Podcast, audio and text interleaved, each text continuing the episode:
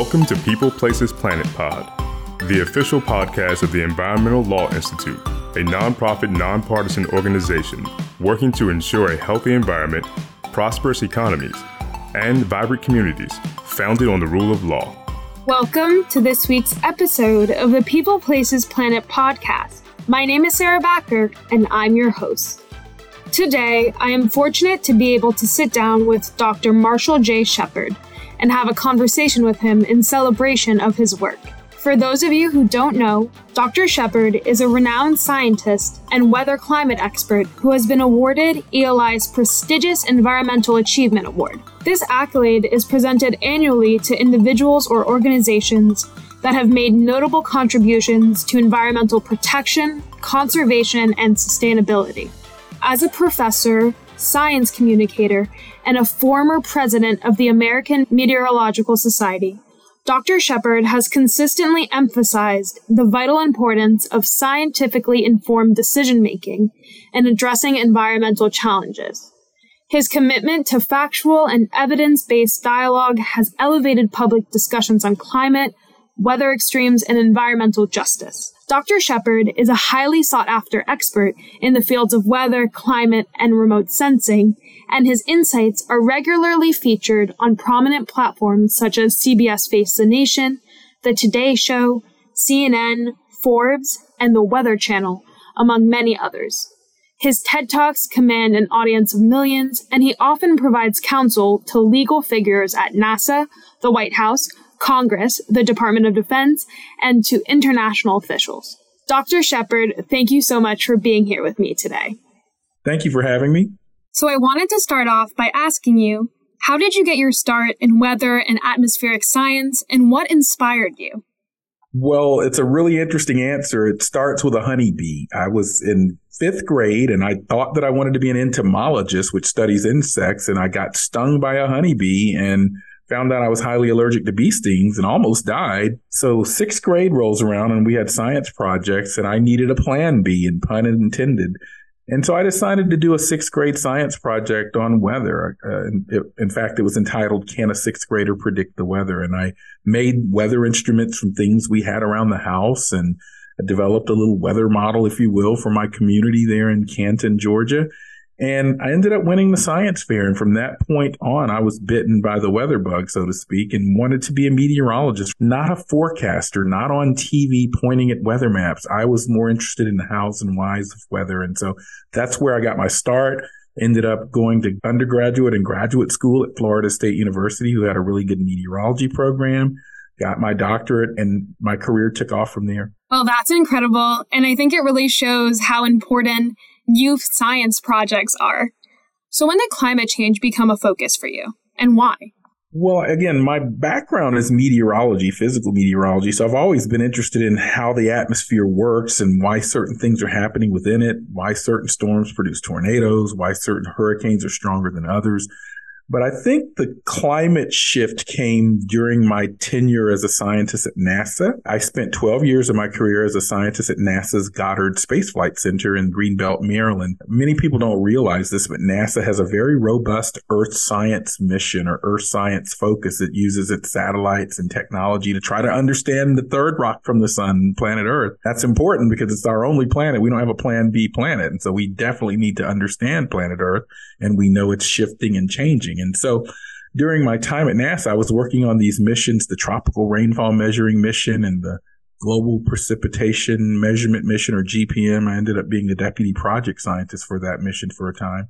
And these missions at NASA were looking at planet Earth from an Earth system science perspective. In other words, how are things happening that are changing our hurricanes or changing our rainfall or changing sea level or the cryosphere or the lithosphere, the biosphere. And so at NASA, you're forced to think about how all of our planet's systems are working together, how healthy are they, and if they're changing. And so over time, that's how my focus began to, I won't say shift because I still look at weather processes even to this day, but also begin to take on more of a duality, both weather and climate. And so in addition to my just research and mission work at NASA, I would often get asked to do media interviews with people like CNN or the Today Show on aspects of climate change, because NASA was really providing some of the most important data and imagery and information on our climate. Well, it's great to hear that even at NASA, and especially at NASA, there is a focus on planet Earth and providing that data on climate. And I listened to your TEDx Atlanta talk from 2013, which I really liked, called Slaying Climate Zombies. And it is one of the most viewed climate lectures on YouTube. So in the talk, you speak to a disconnect between climate scientists and the general public, with climate scientists far more concerned about climate change. So fast forward 10 years, would you say this is still the case today? No, a good point. I think things are different today. I think there's a misconception that there's more climate denialism out there today than there actually is. I think it's just that the people that are still somewhat contrarian or skeptical are just the loudest on Twitter or on social media or perhaps at the family dinner. But the reality is, if you look at the Yale Climate Communication 6 America study, which they do every year, we see about 9% of the American public that's dismissive. That's not very much when you think about the rest of the 91% that aren't dismissive, but they just tend to be the loudest. I think people understand that we're no longer future tense with climate change. It's not what's going to happen. It's happening right before our eyes. And I think people see that. So you have to understand that most people do have some degree of concern or at least curiosity about what's happening. And I think nature is also a big part of that, because they see that hurricanes are intensifying more rapidly, or heat waves seem to be much stronger, or that rain intensity is much greater where they are. Or they can see sunny day flooding along coast associated with sea level rise. So I think the planet is making the case for us, and so we better get moving. Given that only 9% are found to be dismissive of climate change, do you think that having factual and evidence-based public discussion on climate, weather extremes, and environmental justice has gotten easier? You know, it's interesting. I think it has gotten easier because, again, I think for many people, the data or scientific jargon is not going to make the case for them. In fact, there are actually some studies that suggest that with some people, the more data you give them, the more contrarian they become. They dig in even more in their position. I have another TED Talk out there. It's about what shapes people's biases and perceptions of science. It's a TEDx UGA talk. And I talk about how people are shaped by things like confirmation bias. They consume information from things they already believe, or other types of cognitive biases, or Dunning-Kruger effect, where people misjudge how much they know about things and underestimate what they don't know about them. And so these things do shape perspectives on what people believe about science. But I do think that it's not so much the data and the charts and the graphics and the report after report after report that keeps getting issued by various organizations. I think people just understand that something's different now. They see it with their own eyes.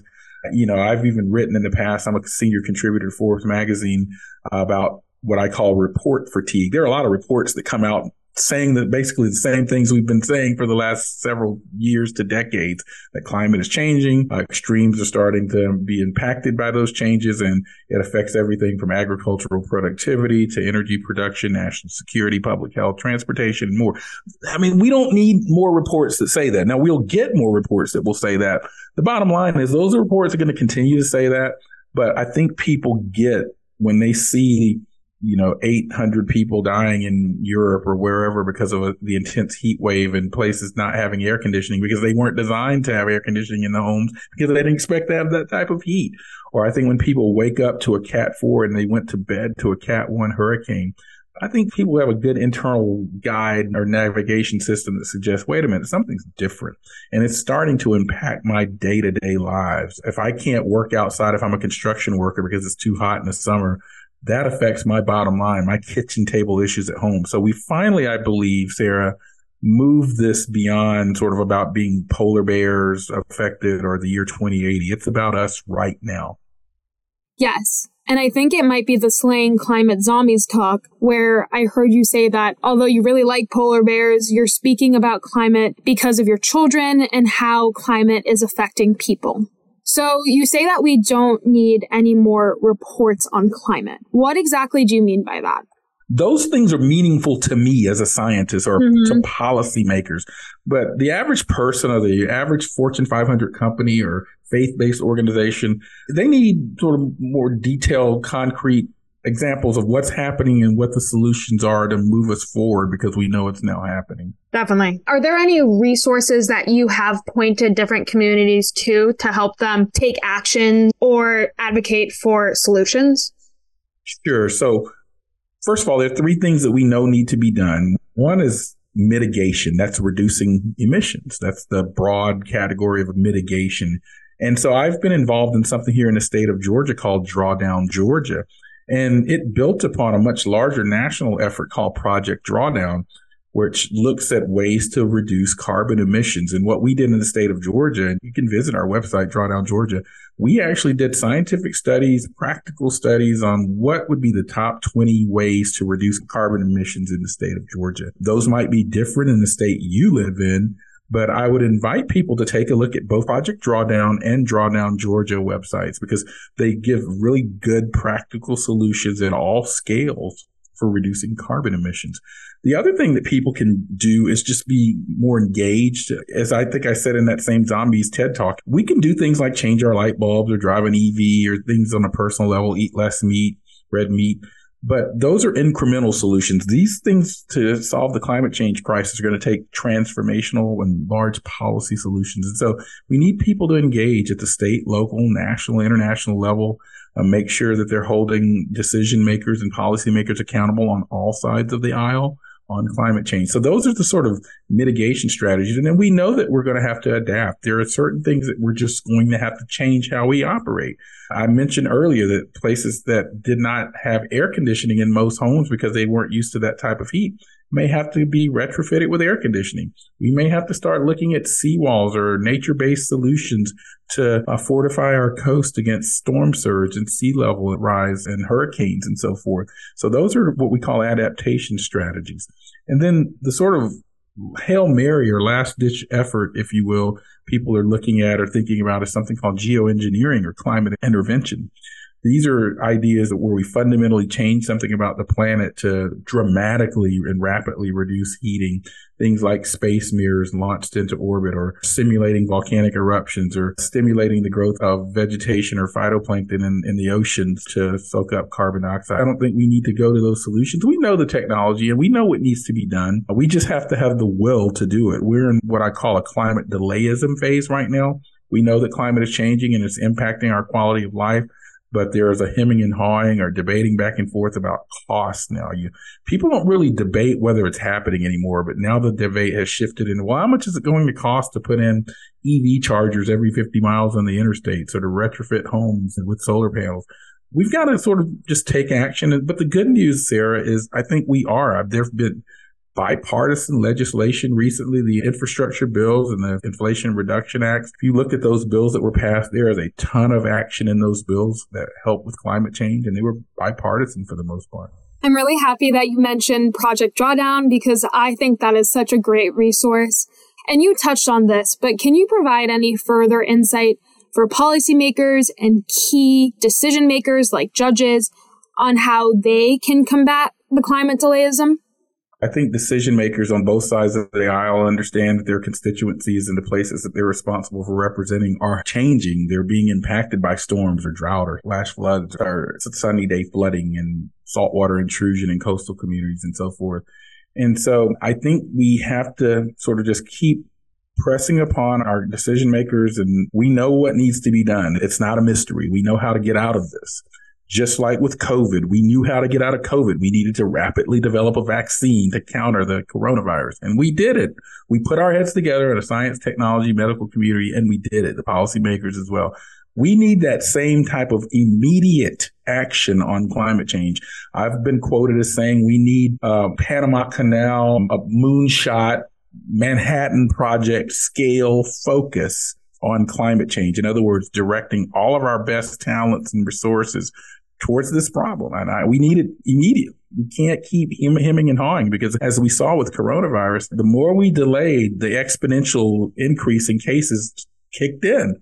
Well, we're still at a point where many of us don't believe we're past any climate tipping points, maybe some, But we still have time, but we're going to start to see a ramp up or an increase in the warming and the impacts of this warming if we don't start to knock it back now. So that's why things like the Paris Agreement are good steps forward, but we need buy-in from everyone. We need an all-in approach on that, and so that we can really start to draw down those carbon emissions. Even if we stopped emissions today, which would not happen, by the way, there's still so much warmth and emissions locked and loaded into the climate system that we'd still be dealing with this for years to perhaps decades. And unfortunately, there's no sort of immediate switch to shut those emissions off. In fact, we'll be a fossil fuel-based economy for some time to come, for the next several years. But we need to transition to a more renewable energy economy. And that's not scary. Some people are like, that's going to hurt jobs and hurt people. The renewable energy that will come is a growth industry. There are significant job growth in those areas. I think you're starting to see it already. So we can't be scared of transitioning to a more sustainable economy. Speaking of buy-in from everyone, do you have any insights for other scientists who may be listening to this for how they can most effectively translate their findings to better reach the general public and policymakers? Well, first of all, scientists need to stop being scared to get out of the ivory tower. You'll hear a lot of my colleagues in the ivory tower, well, I don't know that outreach stuff, or I don't like to talk to the media or the policymakers. We've got to get beyond that. We're in a world of what I call end-to-end scientists. And in fact, we need to, and I'm trying to do it with my own graduate students, we have to train graduate students and scientists differently. In the past, we just learned how to do our dissertations and theses and take classes and go to conferences and write journal articles. And those are things that are very important. But we also need to train a generation of scientists that are comfortable talking to the media or testifying before Congress or writing a blog or doing podcasts. We need to focus there. Also, scientists need to sort of be aware of jargon that they're using. The way that we talk in the ivory tower does not resonate with most people in the public or even most policymakers. Try to keep information very miniature, meaningful, and memorable. Those are the three M's that I always talk about. And also remember that the way we were trained to convey information as scientists is actually backwards. We usually start as scientists with all this information and methodology and things that we did to arrive at our results. And 300 pages later, you tell people what you found. Well, the way you need to communicate with the public and policymakers, you need to tell them right up front what you found. The bottom line right up front. And that's one of the things that I've tried to teach my students. Also, use analogies. Use things that people understand. One of the things that people often hear me say is weather is your mood and climate is your personality. And I say that because every winter, people will tweet me and say, hey, it's 25 degrees outside. It's cold. What do you guys mean there's global warming happening? Well, that's a fundamental statement that illustrates that person doesn't understand the difference between weather and climate. And so I like to say weather is your mood, climate is your personality. Your mood today doesn't necessarily tell me anything about your personality. Or I'll give you another one. Weather is what clothing you have on today. Climate is what all the clothes you have in your closet. Because in your closet, you may have a raincoat, you may have a heavy coat, you may have a swimsuit for the summer. You have clothing for all ranges of possibilities of weather realizations, whereas what you have on today represents what the weather was today. So we have to really think carefully about how we communicate. And I have an article I wrote in Forbes several years ago called 9 Tips for Communicating Science for Non-Scientists. It has some really good tips that I just talked through some of. Well, I really appreciate that you are miles from the ivory tower and that you're encouraging your colleagues and your students to also do the same. And your podcast, Weather Geeks, is helping to bridge the gap between scientists and non-scientists, from what I see. What inspired you to start it, and which episodes are you most proud of? Well, Weather Geeks is not simply my podcast. It's a podcast started by the Weather Channel. We used to do the show as a Sunday talk show on the Weather Channel, where we'd bring on guests to talk about weather, climate, and other science issues of the day. But then a couple of years ago, we just recognized that we wanted to reach a much broader audience. And so we started doing it as a podcast as well. And so I think we have well over 250 podcast episodes out there right now. And then we have some older television show episodes as well, if people can find them. I think some of them are out there on YouTube. We're also streaming the podcast live on the Weather Channel streaming channel, which you can find on your various smart TVs and other services as well. And so it's just a way for us to talk science and talk about it in a way that's accessible to people who are listening or watching the podcast. I think Weather Geeks now is going on 9 years old, maybe even longer. between the TV show and the podcast itself. Well, thanks for providing more background on that. I listened to a few episodes, but it's great to hear some more context about it. How else are you advancing climate literacy for all ages? I'm a former elementary school teacher, and I would love it if you could speak to your initiative for kindergarten through fifth grade.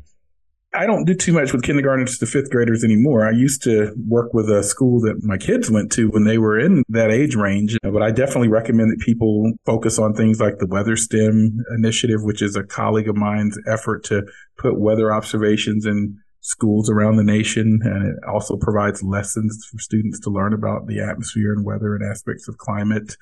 My schedule doesn't allow me to do it much anymore, but I used to try to Zoom in or visit as many classrooms as possible to talk about some of these issues. I know in the K through 5 curriculum standards, there are topics on weather and water cycles. So it's important that we engage in those areas where we can and provide useful resources for teachers and students alike.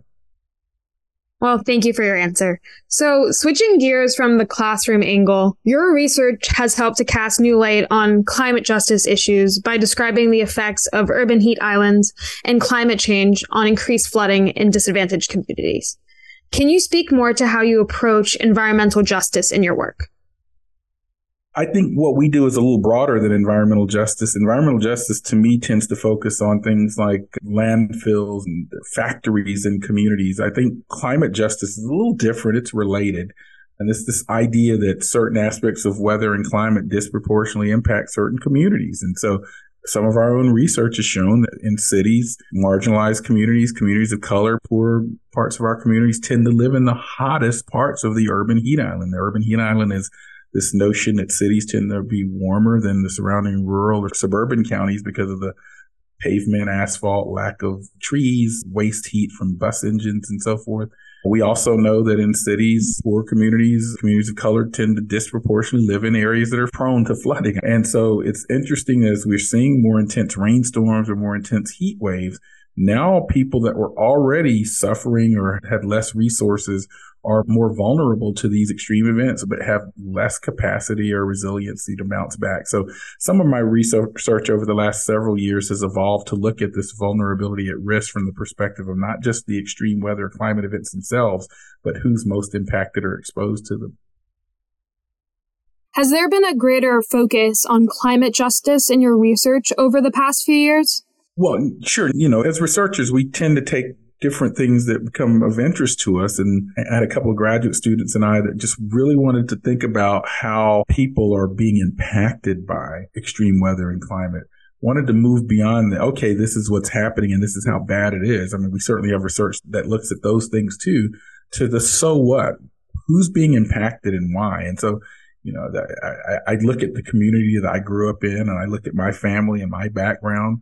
You know, they're exactly the types of people that would be more vulnerable to a hurricane or to a tornadic storm coming through their community or a heat wave. And so a recent paper that we published in 2020, we looked at what counties in the United States will be most vulnerable to climate change by the year 2040. And we found that many urban counties, counties along coastal parts of our states and parts of the desert Southwest, even some agricultural communities in the interior are going to be disproportionately vulnerable to changes in heat or drought or floods and so forth. And all of these things impact these people, but they also start to do things like impact agricultural productivity, public health, and things downstream that maybe you don't think about. I don't think people think about that when there's a drought in California, for example. California produces quite a bit of the vegetables that we eat and fruit.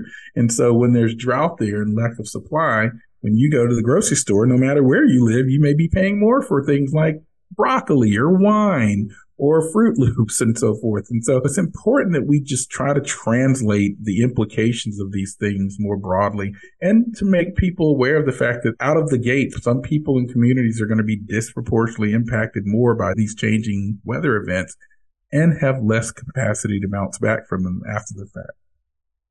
This may be cynical, but I just think that, as you said, everyone is connected, everything is connected, and hopefully as everyone starts to feel implicated and impacted, that will help to raise the alarm bells and combat climate delayism. Yes, I think that's right. A salute to the Environmental Law Institute and organizations like it. I've been honored to receive their Environmental Award this year. We need a focus at all levels of institution, whether it's government, private sector, faith-based organizations, the military, schools. This is something that we're not going to dig out of independently. We have to have an all-hands-on-deck approach. Before we close out, I want to just end with any insight that you may have for people who are listening to this podcast about how they can contribute to having an all hands on deck approach, as you said, and holding their government leaders accountable to do what we need to do to combat climate change. Again, just take a look at some of the things that Project Drawdown and Drawdown Georgia and others are putting out there in terms of things you can do. You can do things around the house, you know, watching your energy use and putting in solar panels or composting your food waste or starting a vegetable garden. These are all important things to do, and we all should do them. I try to do them. Flying less and so forth. I don't fly very much anymore. They're all important individual actions, and people always ask me, but the most important thing you can do is become a climate voter. Vote with a lens of climate. And I don't care whether you're Republican or Democrat or independent or libertarian. It doesn't really matter what you identify as. We all are impacted by climate and extreme weather events. So be a climate cognizant voter. That's the biggest advice that I can give, and be vocal about it. Be proactive about letting people know the importance of climate change and how it's impacting their day-to-day lives. Don't talk about it from these 50-foot levels or about polar bears in the year 2080. Learn as much as you can and talk about it from a here and now perspective. Definitely. And I think you did a wonderful job trying to contextualize the individual action piece as well as the collective action piece. And I think it's a great note to leave our listeners with the message to go out and be a vocal, well-informed, climate cognizant voter. Well, thank you so much for being here with me today. And we're so happy to be able to honor you with our annual award. I'm really honored to be the recipient of the 2023 Environmental Law Institute Award. And I'll be sure to carry forth the ideals and goals of the organization as I continue to do my work as a scholar, as an educator, and a citizen of the planet that's impacted. Thank you for having me on your podcast. Thank you for tuning in to People Places Planet Pod, brought to you by the Environmental Law Institute. We would like to hear from you, so please send us your questions, comments, and ideas to podcast@eli.org. And if you're interested in learning more about our work, attending one of our events, reading our publications, or becoming a member, please visit our website at www.eli.org.